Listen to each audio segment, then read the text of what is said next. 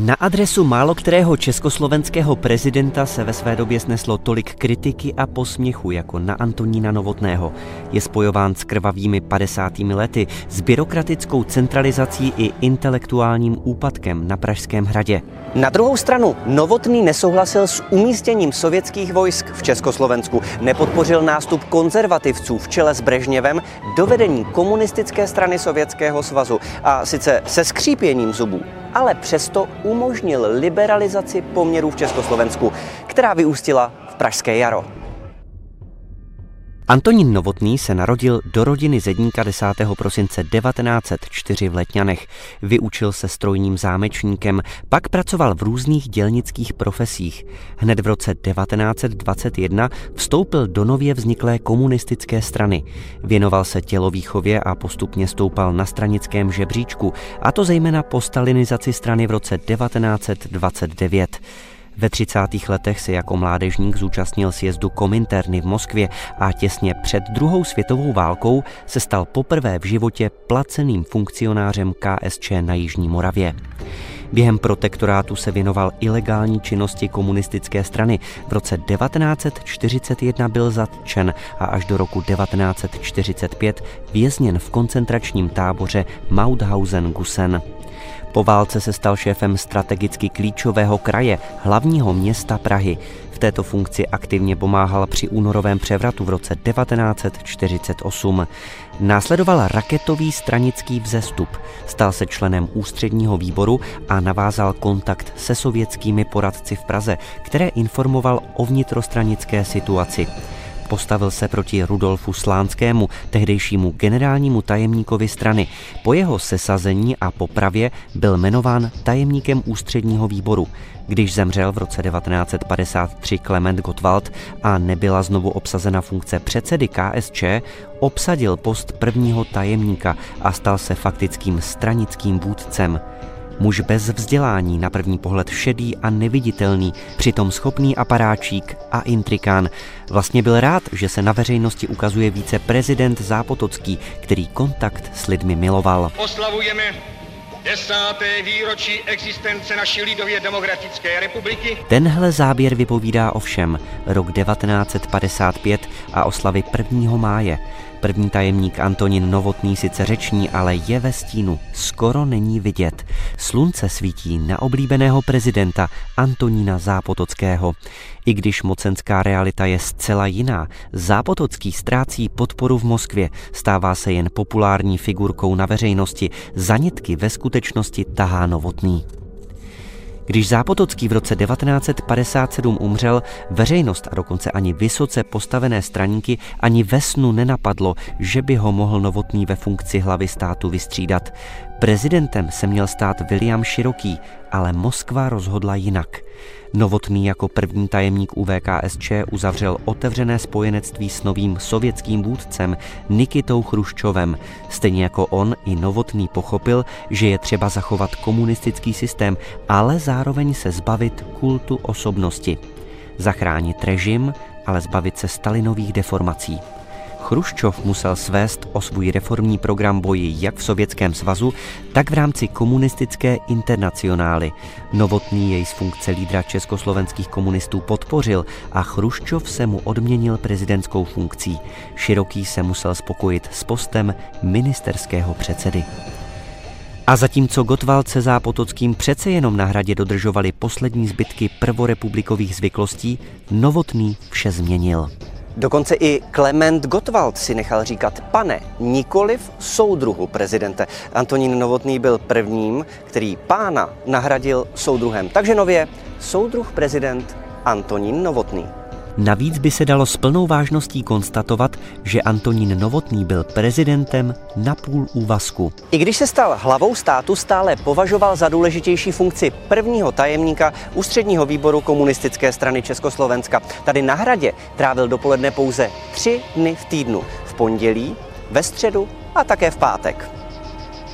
A zbylý čas trávil tady, v centrále UVKSČ na druhém břehu Vltavy, kde dnes mimochodem sídlí Ministerstvo dopravy. Antonín Novotný hodně cestoval, nejvíce ze všech dosavadních prezidentů. Pro ženy měl nesporné charisma, říkali mu krásný Tony. Manželky diplomatů ho při zasedání valného shromáždění OSN v New Yorku údajně zvolili nejkrásnější hlavou státu. Proslul ledabilou výslovností, třeba měl plná ústa demokracie, ale tohle slovo mu nešlo vyslovit, natož dodržovat. Soudruzi a soudružky, při vstupu do nového jubilejního roku naší lidově demokratické republiky srdečně vás všechny zdravím a přeji mnoho úspěchů v práci a spokojenosti vám i vašim nejbližším. A to též platilo i o zemědělství. Nebojte se zemědělství, běžte do zemědělství, pomáhajte zemědělství. On sám měl strach ze vzdělaných lidí, obával se jejich znalostí a měl strach z toho, že se společensky znemožní. Neměl rád přepych a okázalosti, dokonce si nechal snížit prezidentský plat. Další jeho části v obálkách rozdával za oddanost svým spojencům. V jeho éře došlo k přijetí socialistické ústavy a přejmenování státu na Československou socialistickou republiku. V červenci 1960 Novotný oznámil vítězství socialismu a vznik společnosti bez vykořisťovatelských tříd. Měl nálepku politika, který nemá rád Slováky, nevěřil jim a při návštěvách Bratislavy údajně přespával na Moravě. Zástupce Matice slovenské obvinil dokonce z buržoazního nacionalismu.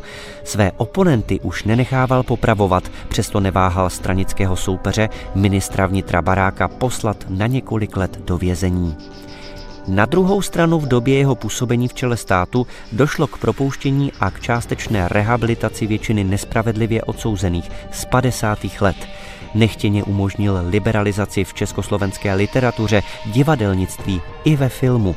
Ačkoliv reformy odmítal, přesto se stal významným reformátorem. Ne však svou vlastní aktivitou, ale snahou jeho odpůrců, kterým nedokázal čelit, možná ani nechtěl. Nedá se říct, že by iniciátorem nějakých reform a uvolňování v Československu byl Antonín Novotný, to v žádném případě, spíš už nedokázal těm reformám a jejich nástupu zabránit. Vytrvale odmítal přítomnost sovětské armády na našem území a tím se znelíbil novému vedení v Moskvě. S pádem Chruščova ztratil v Sovětském svazu významného spojence a tím se ocitl ve dvojí izolaci. Jednak na půdě konzervativní kominterny v Moskvě a jednak v Československu, kde se jako představitel centristů ocitl na vedlejší koleji během mocenského střetu mezi ultrakonzervativní klikou a reformisty. Novotný měl velmi špatnou pozici i v samotné Moskvě, a to i před samotným Brežněvem. Před rokem 1967.